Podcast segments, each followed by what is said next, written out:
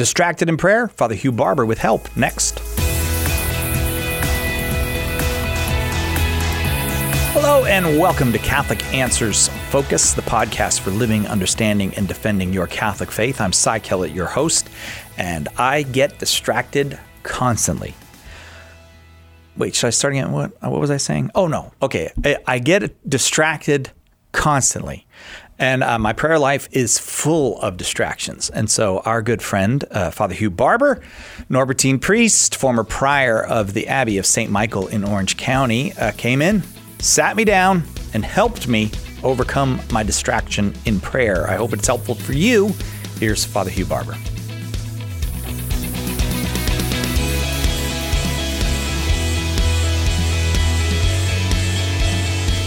Would you like to start with a prayer? Yeah, we should start with a prayer, Father. Yeah, I wonder why. Yeah, it'll help me. But it's with a challenge. We'll start with the Hail Mary and see if you can keep your mind on it the whole time. Oh, okay, all right. Okay, so I hope our listener will do the same. With the Father, and the Son, and the Holy Spirit. Amen. Hail Mary, full of grace, the Lord is with thee. Blessed art thou amongst women, and blessed is the fruit of thy womb, Jesus. Holy Mary, Mother of God, pray for us sinners, now and at the hour of our death. Amen. Mary, seat of wisdom, pray for us. Holy angels of God, pray for us. In the name of the Father, and of the Son, and the Holy Spirit. Amen. So how did you do? What was I doing again? I forgot. You're supposed to be paying attention. I know there was a task you gave me. So yes, you know what the topic of today's podcast is. Will you please tell me? The topic of the podcast is distraction in prayer. There you go. Okay, so here's my problem. Let me start here. I have two problems with distraction in prayer. At least two, but that you'll admit to. That's right, actually, yeah. I don't want to admit to my evil ones. I just want to admit to the innocent ones.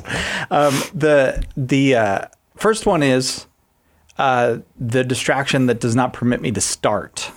And I don't mean not permit like I'm trying to avoid responsibility. I just mean the thing that prevents me to start praying. And then the distraction in the course of prayer, when often, like if I'm saying my prayers at night, I can't remember, wait, did I just say, because there's a certain prayer, did I just say that prayer, or am I on that prayer now? Or so? Which decade am I on? Yeah, where am I? Yeah. Oh, definitely. What? Yeah. Yeah. Okay, so could you start me out? Where would you like to start? With the I think your questions are perfect for our discussion. Oh, all right. Because you brought it to a deeper level of discussion than I had intended to go to. Well, but it would be very complimentary to what we have to say, which I always take from St. Thomas's Summa, where he has a question in the Summa, question 83 of the Secunda Secundae, whether it is necessary to pray with attention. Attention. Yes. Okay? With attention. And he has a very interesting, subtle, and refined answer to this question. How like Thomas. We will find consoling. Yeah. Okay, I want to be consoling. Because if you know anything about the Summa, you know that when he begins a question, whether it's necessary to pray with attention, then he's going to say, it seems that it is... Not necessary. No. Oh. It says, it seems that it is necessary to pray with attention. That means he's going to conclude... differently from what he begins with, because he starts with the objections. So you begin and you go, how could this possibly be? It seems that he's going to argue that you don't have to be attentive in your prayers. Yeah. And so we'll have to look into that in a second. But you brought up the deeper question. I did. How to get started altogether. And this is at the root of St. Thomas's answer to the question about attention. So you just handed it to me on a platter. And I wasn't even expecting it. I planned that. That is the way a brilliant... It was months of planning. Perfect. Okay. Months of planning went into that. In order to pray, you have to start praying. And to start praying, you have to choose to pray with your will, your free will. And there's the struggle. Right. Am I going to do it or not do it? And somehow... over us sometimes comes a lassitude. It's a fancy Latin word for just being limp, all right? A limpness that spiritually, where we just don't get started. We have, especially in our culture today, we have so many things. I mean, before it would be, gee, that bed looks comfortable. Exactly. Maybe I'll just make the sign of the cross and go to sleep, okay? Are you watching me at night, Father? All right. We used to have a very beloved priest friend of ours in Rome who used to joke about when he would have to come. He worked for the Holy See, and he had to come home late at night from these meetings, and so he'd miss Compline, the night prayer of the church. Yeah. And so he would jokingly say, well, when I get the key out to open the door, I say, oh God, come to my assistance. And as I open the door and take off my hat and put my coat, I say, glory be to the Father and to the Son and to the Holy Spirit. And then as I take off my scarf and my shirt and get ready to put my pajamas on, I say, to thee before the close of day, you know, the hymn and whatnot. He goes through the whole compline until he's finally brushed his teeth and done everything. And then he lies in bed and says, Salve Regina. I hate to say this, but this priest is better than I am. Right, I don't even do that. He knows the whole thing by heart, but he also knows that he can. It's a very Oriental kind of thing, you know. He just goes through it as he's doing about his business. We always like that. But anyway, no. Well, the point here is that we have to begin to pray, and an intention means that our mind. Intention is in intellectual words. It means that we have in mind what it is we want to choose. And so that forms our intention. Okay. So, and our intention is to pray, but then to pray has to be an act of our will. We have to choose to do it. Yes. So that, you know, it's, well, I wanted to pray, I intended to pray, but I really didn't. However, that's not praying. You have to actually decide to do it. So the first thing is you decide to do it. And that is an inscrutable instant, we've all experienced it, where we finally just move ourselves and do it. Okay? Right. Yes. One of the best things for this is to live in a family or a community, whether of a family or religious community or a group of friends, where you pray together at regular times. Yes. So if mom and dad have the kids, they have morning prayers and they have evening prayers and the family rosary, they don't omit those because they know the little children are looking at them expecting the example, even if they may be resisting. So the first thing is to have a discipline of prayer among those whom you live. But if you don't live with anybody, you still have that obligation to pray.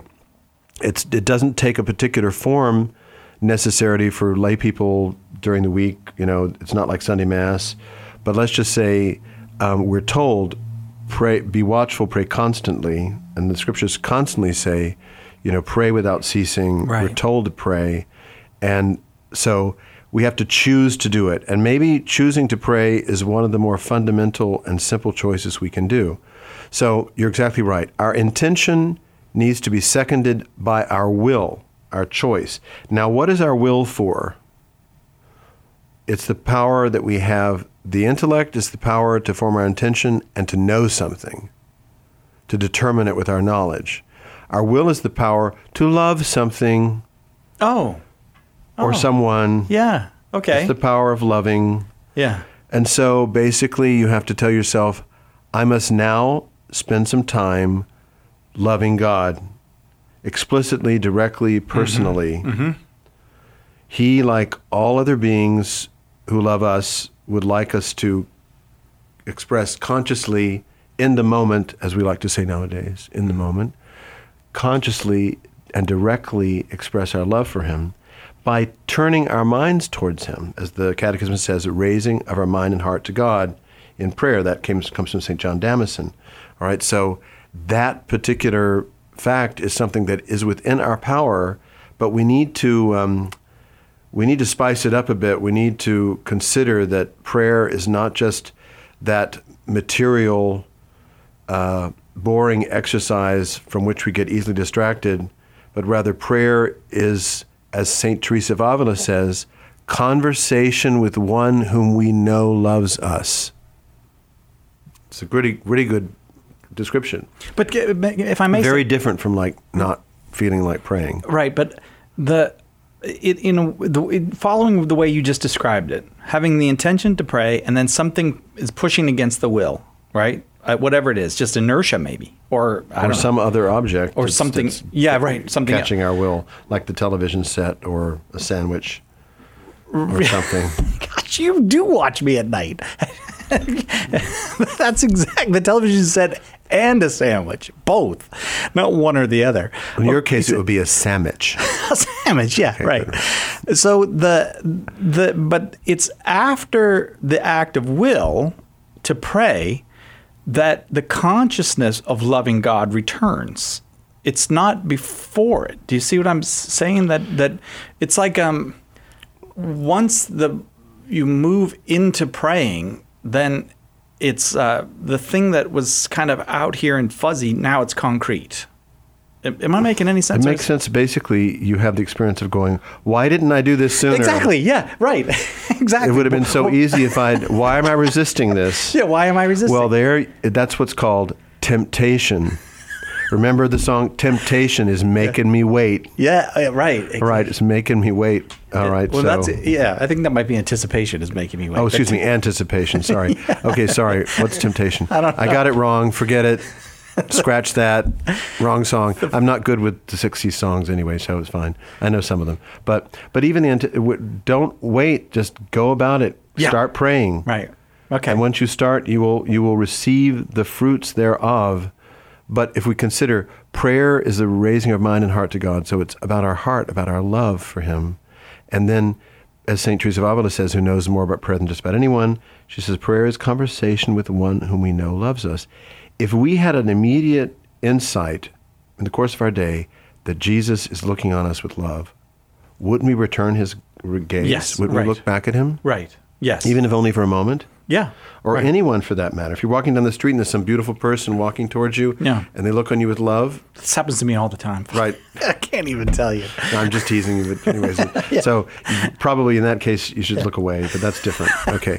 But this is the Savior. We normally return love for love, and that's what prayer is all about in the end. So okay. I liked your first question. That's very important. We have to get started, and the way we get started is by being aware that we're talking to one who loves us and making that choice. And the choice is in the power of the will, and the will is the faculty of love. Yeah.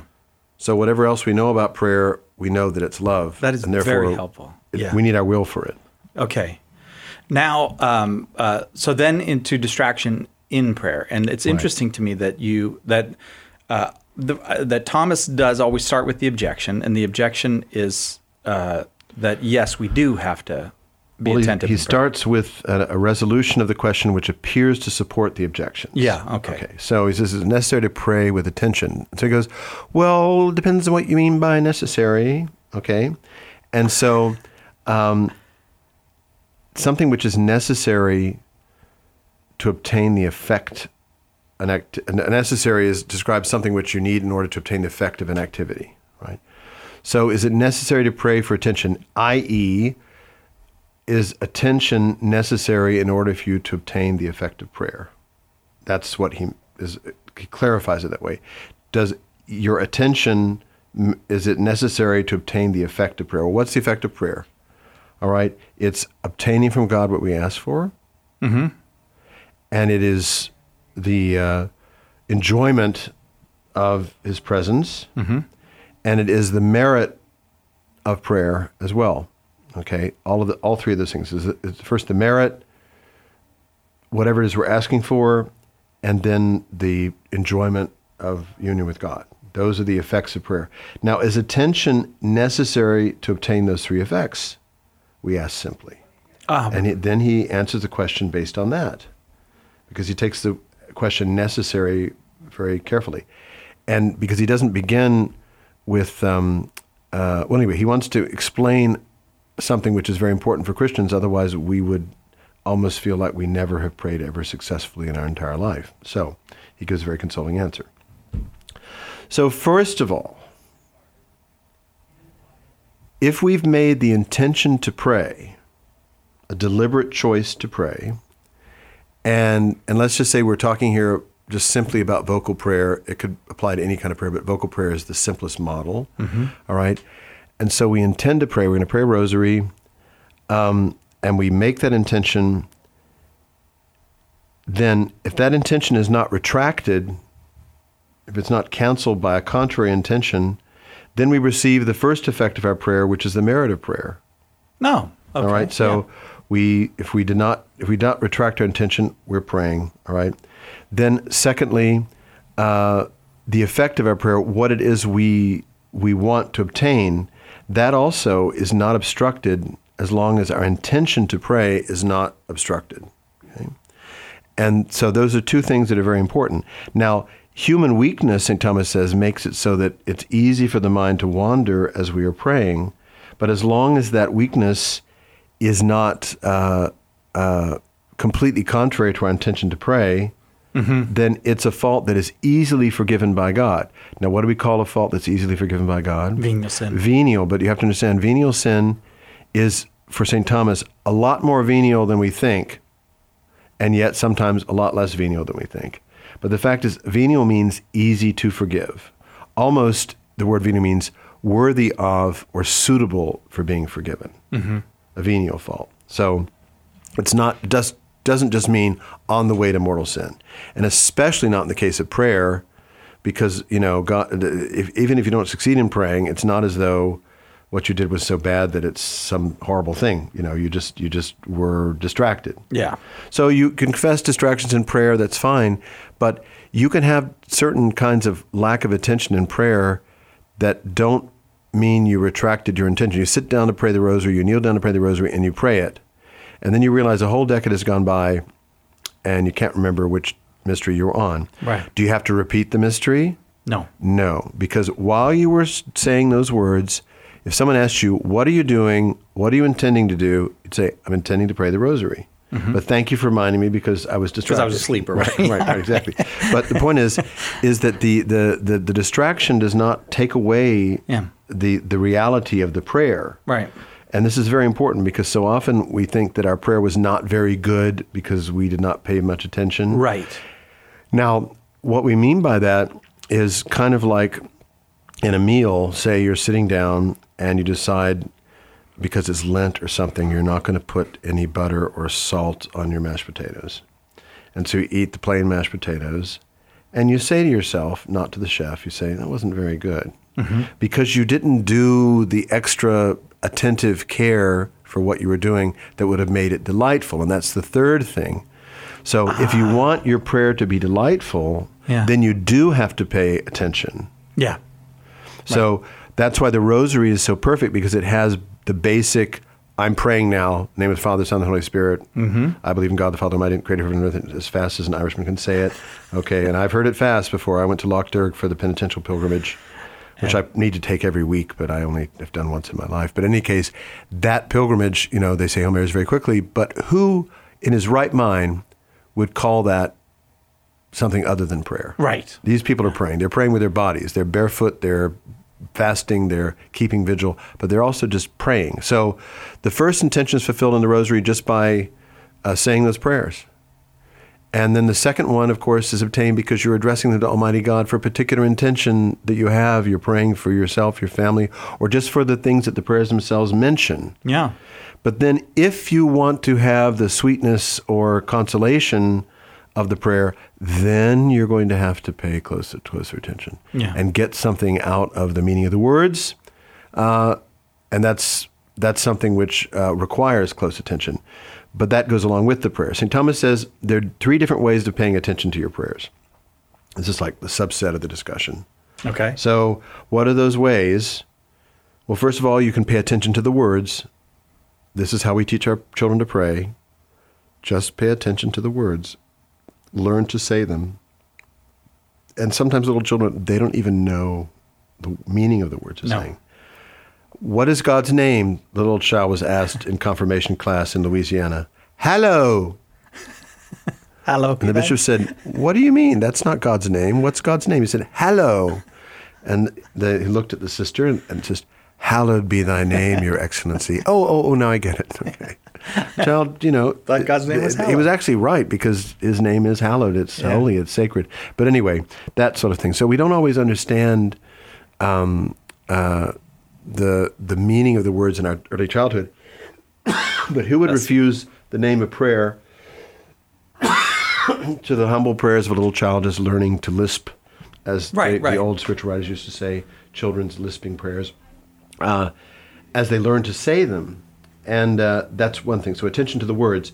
Now, that's not so strange because, say, you have these younger priests now learning to say the Latin Mass, mm-hmm. and they learn to say it, but their Latin's not that good, but they can pronounce the words correctly. Right. Well, this is also prayer. I've heard people mock that and go, well, they don't even know Latin. Well, they know that the Church gives us those prayers. They can look at the translation, and if they say them with due attention to their form, they are really praying. Yes. Just so St. Thomas says, attention to the material words is prayer. Yeah. It's not just rattling on because you're not rattling on. You're paying attention to the words, right? Remember, in our Lord's time, he grew up praying in the liturgical language.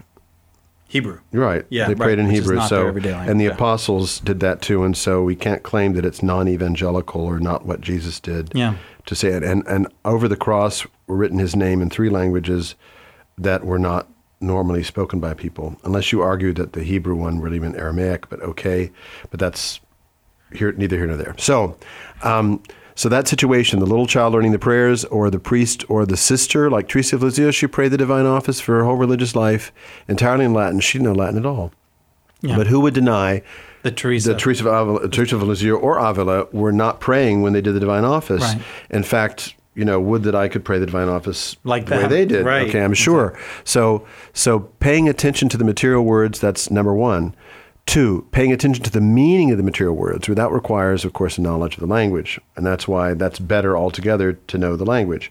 So pay attention to the meaning of the words. You can think of the meaning of the Our Father as you're saying it, or of the Hail Mary, or of the Psalms. With the Psalms, that's especially powerful because they hit us more directly because we don't say them as over and over again that we do the way we do the Our Father and the Hail Mary. But so then we pay attention to the meaning. But then there's another way of paying attention, and that is simply to be attentive to the presence of God whom we are addressing. Yeah. And that is sufficient. That's all sufficient, actually. And so those three forms of attention go along with fulfilling our intention to pray. But when we pray conscious of God's presence, then we're getting close to that idea whereby we can take delight and enjoyment and peace from the prayer that we make, and that's all important. We talk about it all the time. It's almost a cliche to talk about the modern kind of attachment to feelings, but there is a way in which faith here makes up for this addiction to feelings. If I simply have faith that saying the prayer, God hears the prayer, God knows my intention, the faith is adequate. And then by having that faith, I can develop an acquaintance with God. Right. Whereas if I don't have the faith, then I'm always like, well, am I feeling enough? Am I expressive enough? But faith says, stop worrying about all that. Say the prayer. Well, that's why it's so important to learn forms of prayer and to follow a certain tradition, because that gives us a security that what we're doing is not something that we're making up or that we're stirring up in ourselves. Yeah. And then that allows God to act because we're using the means which he's given to us. It's similar with the sacraments and in all forms of divine worship. It's much better to conform our hearts to a standard or rule of prayer which is already there. We're not called to be creative, except in the sense that we're allowing God into our hearts to recreate us according to his grace, to his image, and to speak in our hearts in ways which we may not always be aware of until years later, you know. Yeah. And so, if you're having trouble praying with attention, just remember, if you're saying the words carefully, and or if you're paying attention to the meaning of the words, okay, or if you are simply happily aware of God's presence without paying attention to either the words or the meaning of the words, without contradicting them, then you're praying, okay? Yeah. But if you want to delight in prayer, which has to do with the emotional part, then we need to be paying attention to the meaning of the words as much as we possibly can, and the presence of God, who's the source of the delight that we can receive. But sometimes he shows his face, sometimes he doesn't. Right. But in the Rosary, for example, which is a very good example, or praying through the Gospels, we have the images before us. We have the what would give us the motivation to come closer to God, or have such a notion of him that might allow us to approach him more intimately. What were we talking about? I got off. No, I'm just kidding, Father. I did not get distracted. I was acting out a distraction there. No, that's okay. For a humorous purpose. It wasn't even humorous. Father Hugh, thank you. What were you saying? Anyway, okay. But another form of prayer is a blessing. Could you give us yours before we go? Can. Thank you, right. Father. Beata Maria Virgine intercedente cum omnibus sanctis Domini, benedictio Dei omnipotentis, Patris et Filii et Spiritus Sancti, descendat super vos et maneat semper. Amen. Amen. Thank you, Father. Thanks very much. I really, myself, liked what Father had to say about the will. I hadn't thought about that, the will as the capacity to love, and what the will loves, it's directed towards. So if you just direct your will towards God, then you can move into that thing that really is what prayer is, loving God, letting God love you, having a conversation where there is love between the two of you, trusting in that love, living in that love, abiding in that love, all those things that Scripture again and again reminds us to do in regard to God's love. I like it. I think that's very, very helpful. If I rely on my emotions, and if I even just rely on the fact that I'm going to be attentive, it's not going to work because my emotions come and go, and I am not attentive. I struggle for attentiveness, so I'm going to focus on my will, to will it, to will to love God. There it is. And I've started praying. If you want to send us an email, we love to get your emails. Focus@Catholic.com is our email address, focus@Catholic.com. If you want to suggest a future episode, we'd love to hear from you. Also, will you subscribe wherever you get your podcast, Apple Podcasts, Spotify, Stitcher, wherever else you get it. If you subscribe, then you get notified when a new episode is available. And if you watch on YouTube, if you are one of those people right now watching on YouTube, you are seeing these hand motions. See, the people listening on the podcast don't get to see this. Please like and subscribe. It really helps us to grow the podcast. Really helps us to grow the podcast if you'll just like and subscribe. We also need your financial support. If you can do it, if you wouldn't mind, visit givecatholic.com. Visit givecatholic.com and make your donation there. That helps us keep this program going. This is Catholic Answers Focus. I'm Cy Kellett, your host, and we'll see you next, as long as somebody gives at givecatholic.com so we can pay to turn the lights back on. We'll see you next time right here on Catholic Answers Focus.